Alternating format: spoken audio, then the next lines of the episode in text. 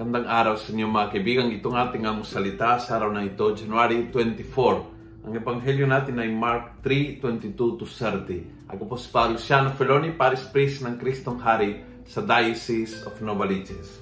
Sabi ni Jesus sa ebanghelyo, beautiful ang about unity. If a family divides itself into groups, that family will not survive. In the same way, if Satan has risen against himself and is divided, he will not stand. He's finished.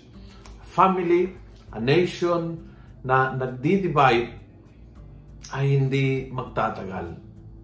Ang nagkakampi-kampi, nag-away-away, nagtalo-talo, ay nag, parang humihina ang pundasyon ng grupo na yan, ng family na yan, ng bayan na yan, ng nation na yan. Kaya isang malaking reminder sa atin. Kapag lagi tayo nagdi-divide, lagi tayo nakakampi-kampi, lagi tayo nagdi-diskusyon, nagtalo-talo all the time, unti-unti yung pakakaisa ay humihina. Unti-unti nawawala ang lakas ng samahan. Gusto kong tanungin ngayon, kamusta ang pakakaisa ng iyong pamilya? Kumusta ang pakakaisa sa loob ng iyong tahanan? Kamusta ang pakakaisa sa loob ng grupo kung ikaw ay naglilingkod sa simbahan? Ang reminder ng Panginoon na very important.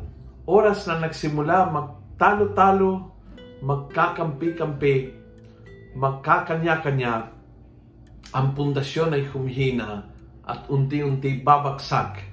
Ang grupo na yan, pamilya na yan, o bayan na yan.